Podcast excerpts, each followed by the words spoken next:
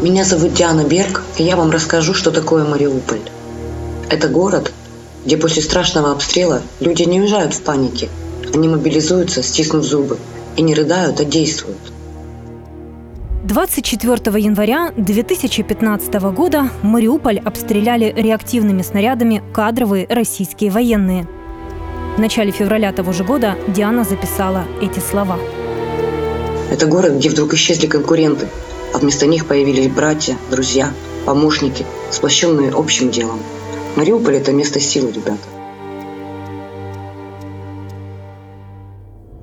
Дизайнер по профессии Диана Берг поселилась в Мариуполе после того, как в ее родном Донецке на нее объявили охоту. Открываешь соцсети, там 128 новых сообщений. Открываешь, а там «Ах ты, сука, ах ты, бандеровская тварь». Меня зовут Валентина Троян, и вы слушаете подкаст «Донбасс. Ключ от дома». Это не совсем обычная история. Из-за коронавируса и карантина практически все интервью мы записали по телефону. Я в Киеве, а Диана в Мариуполе.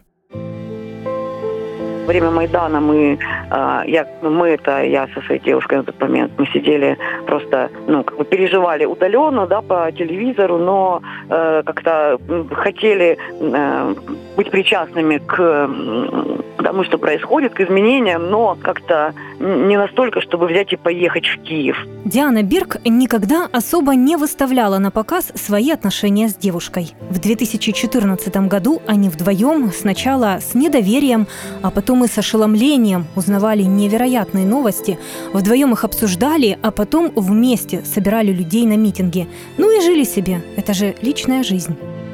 Выпады непонимания всегда есть. Но просто абсолютно по-разному воспринимаешь выпады дискриминации, непонимания или осуждения, когда а, ты в теме а, активизма, когда ты в теме прав человека, или когда для тебя это личная жизнь. Вот я была из тех, которые занимаетесь за закрытыми дверями, не выставляйте на показ. Вот это вот я из тех была. Сейчас я считаю, как бы это политической позиции, да, хотя у меня сейчас нет гомосексуальных отношений, то есть я сейчас, наоборот, гетеросексуальных отношений. Но, тем не менее, для меня это политическая позиция, поэтому я воспринимаю абсолютно иначе. То есть я вижу какие-то такие признаки да, дискриминации и э, очень остро их ощущаю.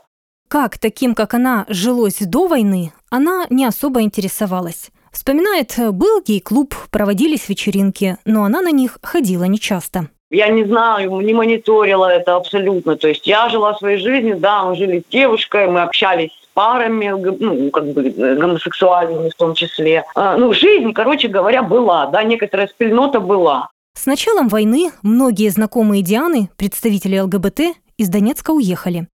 Она уверена, что кто-то остался, но публично о себе эти люди не заявляют. Наверняка там в том же парке, где раньше собирались, собираются. Наверняка там какие-то немножко, может быть, секретные какие-то места, потому что, скорее всего, с тем с устроем, да, который сейчас там, сложно быть открытым, э, не знаю, геем, к примеру. Однако, я знаю точно, что один из ну, посетителей гей-клуба да, стал, допустим, ополченцем. Довольно-таки таким видным ополченцем. Донец – это Украина! Это Украина! Диана Бирк называет себя пассивисткой, которая не испытывала собственной причастности к политическим процессам. Вот только в марте 2014 изменилось все. И Диана тоже начала меняться. В конце февраля, в начале марта, вернее, когда э, нам сам, самопровозглашенный губернатор вдруг появился в Донецке. И стало понятно, что уже в Донецке начинается что-то, что-то вообще не очень хорошее. И Евромайдан был все, всю зиму в Донецке, там небольшой, э, собирался. Но э, именно в, как, как ответ на э, самопровозглашенного губернатора, который вдруг я, резко появился в Донецке, э, никаких протестных вот в течение там первых дней э, протестных акций не организовывалось. И хотя мы очень надеялись на них, хотели выйти и присоединиться, но их не было. Поэтому мы создали просто свою. Вместе с друзьями она призвала людей выйти на митинг за единую Украину. Откликнулись сотни и тысячи земляков. Одним из них был Алексей Рябчин. И в этот же день неожиданно в ВКонтакте, которым тогда пользовались, э, появилось объявление. Донецк собираем митинг за Украину. Выходим возле храма на центральной улице Артема. И у всех была такая куча, все эти сообщения начали пересылаться по мессенджерам. Что мы выходим, не выходим, ой, непонятно, будет, не будет, что, сколько людей соберется. Слушай, обсуждаю студенты, слушай, а там сегодня там митинг закрыт, пойдем, пойдем. Ну, вот вижу как-то такие, ну, думаю, пойду я и тоже схожу. Прихожу я на этот митинг, Думал, что там будет пару-тройка людей, а смотрю, а там огромное достаточное количество людей с э, желто-блакитными флагами, поют песни, общаются.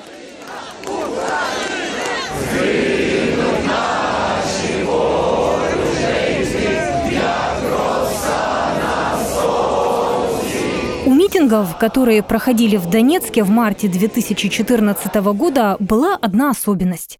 В них принимали участие не только сторонники Евромайдана, но и его противники.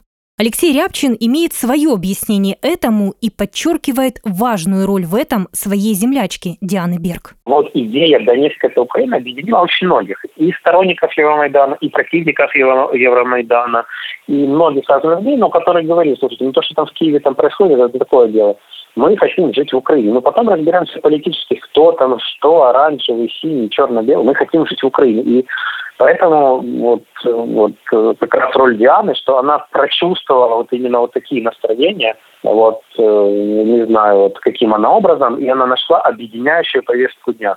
Митинги за единую Украину и русской весны нередко проходили почти одновременно и друг напротив друга. В самом начале, когда еще не было провокаторов и подстрекателей, на митинги «За единую Украину» могли прийти и оппоненты. Одному из них, вспоминает Диана, дали слово. Прорвался чувак, э, буквально сказав, что «Здрасте, я как бы с той стороны, можно я, пожалуйста, выступлю?» Мы, конечно, сперва не поняли, как это вообще произошло, но окей, дали ему слово на сцене. И он прямо с микрофоном обратился через кордон э, милиции туда, к тем своим якобы, да, которые стояли там, забрасывали с яйцами и так далее, то есть и там какими-то дымовухами. И э, он прямо даже обратился к ним с микрофоном, типа «Ребята, братья, подождите». Ну, то есть тут вроде нормальные люди, они же вроде как бы не призывают призывают ни к чему. Давайте, может быть, мы помиримся. Это было очень такой странный и ну, позитивный на тот момент какой-то показалось э, такой прорыв, что ли. Но нет, там его забросали точно так же яйцами и, и под, под триколором, да, вот этим там начали дымовухи еще сильнее кидать, и мы там... То есть это не сработало, к сожалению. Но мне показалось, что это был такой довольно искренний душевный порыв у человека. Но, к сожалению, это был единичный случай. С каждым днем искренних душевных порывов становилось все меньше, а ситуация сползала к хаосу и беззаконию. У наших оппонентов, как мы их тогда уважительно называли, а, уже появилось оружие, то есть э, вот в течение этого времени каждый наш митинг был более и более и более рискованным, и больше и больше было противостояния со стороны пророссийских. А, вот. А, если первый был вообще там бескровный, второй там начали нападать 5 марта, пытались напасть, там, ну, те ультрасы, которые защищали, они там немного пострадали, то есть, ну, не было смертей. 13 марта уже следующий был э, митинг, там э, было огромное количество крови, были смерти. А, то есть каждый раз наши оппоненты, опять же, назову их так, но на самом деле это просто ну, жуткая масса да, людей, которые сначала были вооружены какими-то там э, палками, потом э, это, ну, яйца кидали, потом дымовухи, потом это был газ, потом они э, их вооружили уже там холодным оружием, от чего, собственно, Дима Чернявский, он от э, удара ножом умер. И потом, через время, когда они оружейные склады начали захватывать, у них появилось оружие. Митинги продолжались до конца апреля, а точнее до конкретного дня, 28 апреля. Тогда возле памятника спортсмену Сергею Бубке собрались около тысячи людей. Не только дончане, кто-то приехал из области. В очередной раз они хотели сказать свое категорическое «нет» федерализации и категорическое «да» единству Украины пели песни «Украинский гимн». Биты, взрыв пакеты, цепи и камни в Донецке закончилась кровопролитием. Попытка провести марш за единую Украину. На колонну напали бойцы так называемой Донецкой Народной Республики. По предварительным данным, 14 человек пострадали. Милиция встала живым щитом между оппонентами, но не выдержала натиска пророссийских митингующих. Примерно так об акции рассказали украинские СМИ. Но Диана Берг видела ситуацию изнутри. И менты, которые должны были якобы нас защищать, в принципе, начинают им помогать и отдавать свои щиты и так далее, то как бы не совсем желание продолжать, э, ну как бы, э, оно, конечно, всегда было, да, но это стало еще, еще более опасно. Нас просто стали преследовать э, уже всерьез, да. Нас э, там попали в больницу очень много людей. И, ну, просто количество, количество наших оппонентов пророссийских просто очень сильно выросло. То есть тех, которые могли э, вооруженно подойти и, и нас просто убить. И хотели они это сделать. Тогда сторонники «Единой Украины» начали чуть ли не подпольную деятельность. Срывали российские триколоры, а через трафареты рисовали украинские флаги. Иногда подпольщиков вычисляли сторонники русского мира и били. Говоря об этом, Алексей Рябчин вспоминает квартиру Дианы Берг, потому что именно там устраивались мозговые штурмы. Очень много э, разрабатывалось, много чего в э, их квартире, в которой было очень много кошек, вот, вот это, наверное, это и воспоминания у меня о Диане. О Диане это ее квартира, в которой э, запах сигарет, кошки и просто очень теплая обстановка. На митинги оппонентов Диана не ходила. Не то чтобы она считает это бессмысленным, но в ее случае это было опасно. Она быстро стала узнаваемой, и ее визит легко могли счесть провокацией. Я бы, конечно, с точки зрения с, антропологической да, целью такой, с э, исследовательской, хотела бы туда попасть. Но, к сожалению, я тогда была слишком публичным лицом, потому что я как бы была иници... одной из инициаторов, да, организаторов mm-hmm. этого движения. И меня, ну, то есть я не могла пойти под, э, под нашу ОДА, под обком, э, понимая, что там висят мои плакаты, то есть мои портреты, типа, э, на доске э, почета, ну, как бы тех, которые как бы, с призывом, да, убить, найти и, и покарать. То есть, ну, я, я бы, конечно, я, я потом поняла, что это было, наверное, ну, было бы лучше, если, если бы я меньше светилась лицом и могла бы, да, пойти и послушать просто, что происходит. Но, э, но нет, нет не, я не могла этого сделать.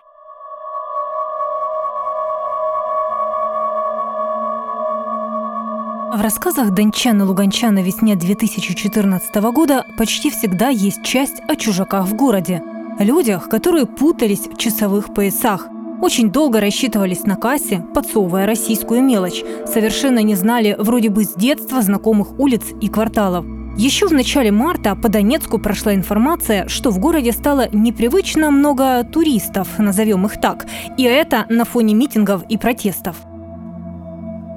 О том, что это не слухи, для Дианы Берг стало ясно 9 марта. У нас одна акция сорвалась 9 числа, 9 марта, ну, к, к, ко дню рождения Шевченко это было. И ее просто смели до начала, да, смели там сцену и все, и мы ее отменили там, успели отменить. Так вот, и начался просто такой безумно какой-то первый такой, значит, погром города. То есть они 9 марта взяли и пошли по улице Артема, и там э, по центральным улицам, и начали там вот как-то что-то там по, по, по пути крушить, и вот толпой такой. И сразу очевидно стало, что это не местные, когда... Полите его, полите его на! Спалите, спалите, ребята, спалите. На жесть!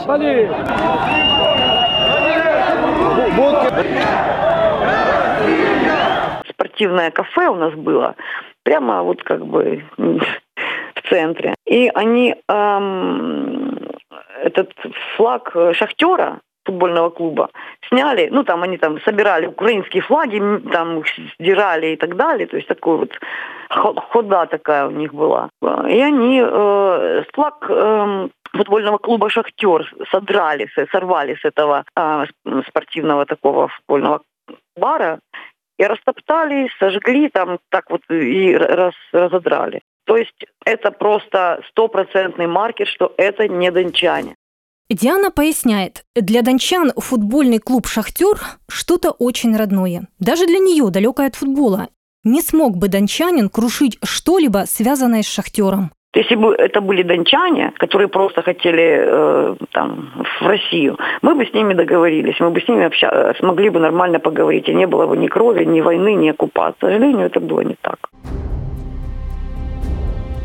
Из далекого от политики человека Диана Берг в считанные недели стала узнаваемым лицом движения «За единую Украину». Тогда же и началась травля. Вначале в интернете первое время Диана сохраняла скриншоты сообщений, которые получала в соцсетях и на телефон. Потом делать это перестала. Ты открываешь соцсети, там 128 новых сообщений, открываешь, а там «Ах ты, сука, ах ты, бандеровская тварь». Ну, то есть, это были в основном незнакомые люди, но э, я знаю пару знакомых своих, ну, таких они были довольно близкие, приятели, которые перешли на ту сторону, но они как-то угрозами, когда угроз не скатывались. Поэтому, да, скорее, это было более, в большинстве своем мне известные мне доселе люди. То есть, они потом и родителей нашли моих, и им угрожали, и э, нашли там мой адрес, и не только мой, на самом деле у нас было там там, 10 человек такой, в оргкомитете да, это, эти, этого движения «Донецк – это Украина». И многие получали эти угрозы. От угроз противники перешли к делу. По всему Донецку начали развешивать плакаты с изображением Дианы и ее единомышленников с призывами убивать. Да, эти угрозы были постоянно, но уже после марша последнего, когда кто-то прослушивал «Зело», это канал э, коммуникации, и э, увидели там, слышали призыв, что именно идти на, ко мне домой с коктейлями и убивать, и э, ну, как бы меня просто уговорила мама уехать. Когда Диана приняла решение уехать из города, думала, что это на недельку. Ну, в самом худшем случае на месяц. Все так думали, и я тоже так думала. Собрали вещи очень быстро. Мы рюкзаки покидали там такое на пару дней одежды, там документы, что-то там, деньги, кеды, шорты. Вот. И поехали, э, мы поехали на машине в Одессу. Ну, не на своей, а вот э, в Одессу. Думали там по недельку с друзья, у друзей просто побыть. Э, чтобы, ну, просто из Донецка выехать мне нужно было. Потому что там уже очень серьезные угрозы начались. Э, вот. И там один наш э, друг уехал там чуть там за день до этого он пострадал на марше, мы его там отправили в Киев. Второй еще э, там через день. А, а я вот с Катей мы поехали в Одессу. Вот выезжать на тот момент в, в апреле еще было как бы, то есть не было никаких постов, не было ДНР провозглашено, ничего этого пока не было. в принципе, уехать можно было. Вот, мы надеялись, что и вернемся через неделю, но не вышло. Вопреки надеждам Дианы на мир в ее городе, ситуация в Донецке становилась только хуже. Через две недели боевики провели так называемый референдум, объявили о создании ДНР, а возле Славянска уже шли бои. И очень скоро стало ясно, надо определяться, где жить дальше. Выбор пал на Мариуполь. Туда Диана приехала осенью 2014-го. Обстановка была неспокойная, но там, как ни крути, гораздо ближе к дому, чем в Киеве, Львове или Харькове. Я вот езжу, если по Донецкой области мне нужно, я подъезжаю вот в районе Марьинки, там э, дорога и знак Донецк, что-то там, ну, двузначное число, понимаете, то есть не 150, не 120, да, километров, а вот какое-то такое вообще там типа 50, что-то такое, даже 30, ну, на, я имею в виду на знаках, да, на, на указателях, вот. И я вот как-то, мне даже кажется, что я вижу терриконы донецкие, вот, вот где-то вот это там, в районе Маринки. Ну и, э, ну да, да, наверное, там это самое близкое. В одном из своих интервью Диана призналась, до войны плохо знала Донецкую область, но Мариуполь подкупил морем. Диана говорит о нем почти как о родном. Оно мелкое, не очень привлекательное, но это наше море. Меня зовут Диана Берг, и я вам расскажу, что такое Мариуполь. Через несколько месяцев после ее приезда городской квартал на окраине Мариуполя был обстрелян реактивными снарядами. Это город, где 50 человек собрались на митинг после трагедии и собрали почти 10 тысяч гривен за полчаса на помощь пострадавшим. Где простые жители придумывают план восстановления района после обстрела и тут же едут его реализовывать. Где к вам подходят в кафе со словами «Мы слышали, о чем вы говорили, спасибо вам за все», где незнакомые люди на улице предлагают транспорт и лекарства, где гостиницы и санатории открывают двери для семей, лишившихся дома, где жители везут воду и еду в самый ад и под зорницами градов над обесточенным районом помогают МЧС запустить генератор. 24 января 2015 года в Мариуполе погиб 31 человек, из них двое детей. Еще 111 были ранены, из них семеро детей. Наблюдатели Организации по безопасности и сотрудничеству в Европе считают, что стрельба велась с территории, которую контролирует непризнанная Донецкая республика. Это город, где вдруг исчезли конкуренты, а вместо них появились братья, друзья, помощники, сплощенные общим делом. Словом, тут укропов побольше, чем во Львове, пусть и не все из них это осознают. Мариуполь – это место силы, ребята.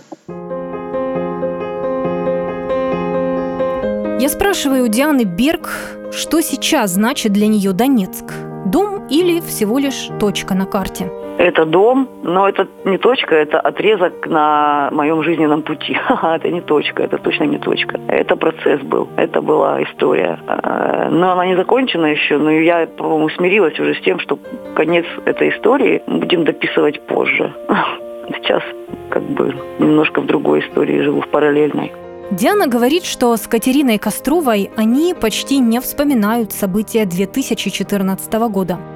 Обеим переезд дался нелегко. За эти годы Диана так и не проработала травму. Это еще травма лично для меня, которая не зажила. Мы их не отрефлексировали, не успели просто отрефлексировать. Было вообще не до того. Это ну, как бы то, что еще внутри и не проговорено. Мы все проговариваем очень много с ней, но, но не то. А, вот, потому что то, как бы это, знаете, это событие, которое абсолютно изменили полностью жизнь в корне, а, неожиданно и не с нашей, это было не наше желание. Поэтому, ну, это было все довольно то самое травматичное, что было в жизни, да, то есть сперва революцию, которую устраиваем мы сами, а потом переезд, который на самом деле изначально собирался быть как просто вот съедем на Одессу на недельку, пока не все не утрясется, и все. Спустя годы я часто слышу от переселенцев, что они потеряли ключи от дома или же, уезжая без надежды на возвращение, оставили родным. Кто-то говорит об этом с сожалением, а кто-то легко отпустил ситуацию, потому что считает глупым привязываться к куску металла. Диана Берг свои ключи хранит. Безусловно, конечно. Ключи у меня от своего, от маминого дома есть, храню. Э, что касается ключей, да, это, это символ для меня. Конечно, это символ. Что это символ? Я мне когда там потихоньку привозили мои вещи, когда уже началось понимание, что, что мы не, не вернемся, пока, по крайней мере, в ближайшее время. Вот, я их иногда достаю, а, смотрю, Диана подчеркивает, вернется только в украинский Донецк, когда оттуда уйдут чужаки. А недоброжелателей из местных, которые, конечно же, никуда не денутся, она не боится. Нам придется это сделать. Это, это никуда, ну, как бы, это это сто процентов. Нам придется возвращаться в Донецк. Он станет опять Украиной. Да, там будут недоброжелатели, но как только мы, ну, границы четко установим, да, и уйдут э, все, кто инсценировали, да, все, все а, режиссеры и, и, и исполнители этого вот всего жуткого сценария, мы, мы вернемся и, и, и вернем себе Донецк. И несмотря на доброжелателей, но что делать? Я никогда не, не боялась этих недоброжелателей. Их всегда будет дофига, понимаете? Их всегда будет много. Но что делать? Кому-то надо его возвращать, как бы кому-то надо строить Донецк обратно, кому-то надо будет заново все на пепелище как бы отстраивать и, и, и возводить. Впрочем, теперь у Дианы Берг есть еще один родной город – Мариуполь в Мариуполе я, я, получается, я же не переселенка, мы же вынуждены, да, мы не доселенцы какие-то. То есть мы не, мне пришлось быть в Мариуполе, мне пришлось его полюбить. Я его не любила до этого. Я всегда его объезжала, когда ехала на море. То есть мне не нравился Мариуполь. И да, сейчас мне тут комфортно, потому что он похож на Донецк, на самом деле. Поэтому я его не буду менять, я его просто... А, это будет еще один мой дом. Если Донецк вернется, я в него, конечно же, вернусь, и там мой дом. А, я открою ключами дверь, я зайду домой, но Мариуполь всегда будет моим теперь тоже.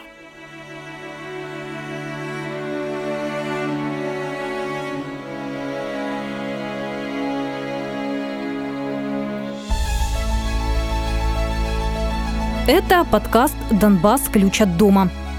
Следующем выпуске я, Валентина Троян, расскажу вам историю полицейского из Луганска Антона Потурайка о том, как Луганск летом 2014 года превратился в Сомали, где человек с оружием заменил собой закон.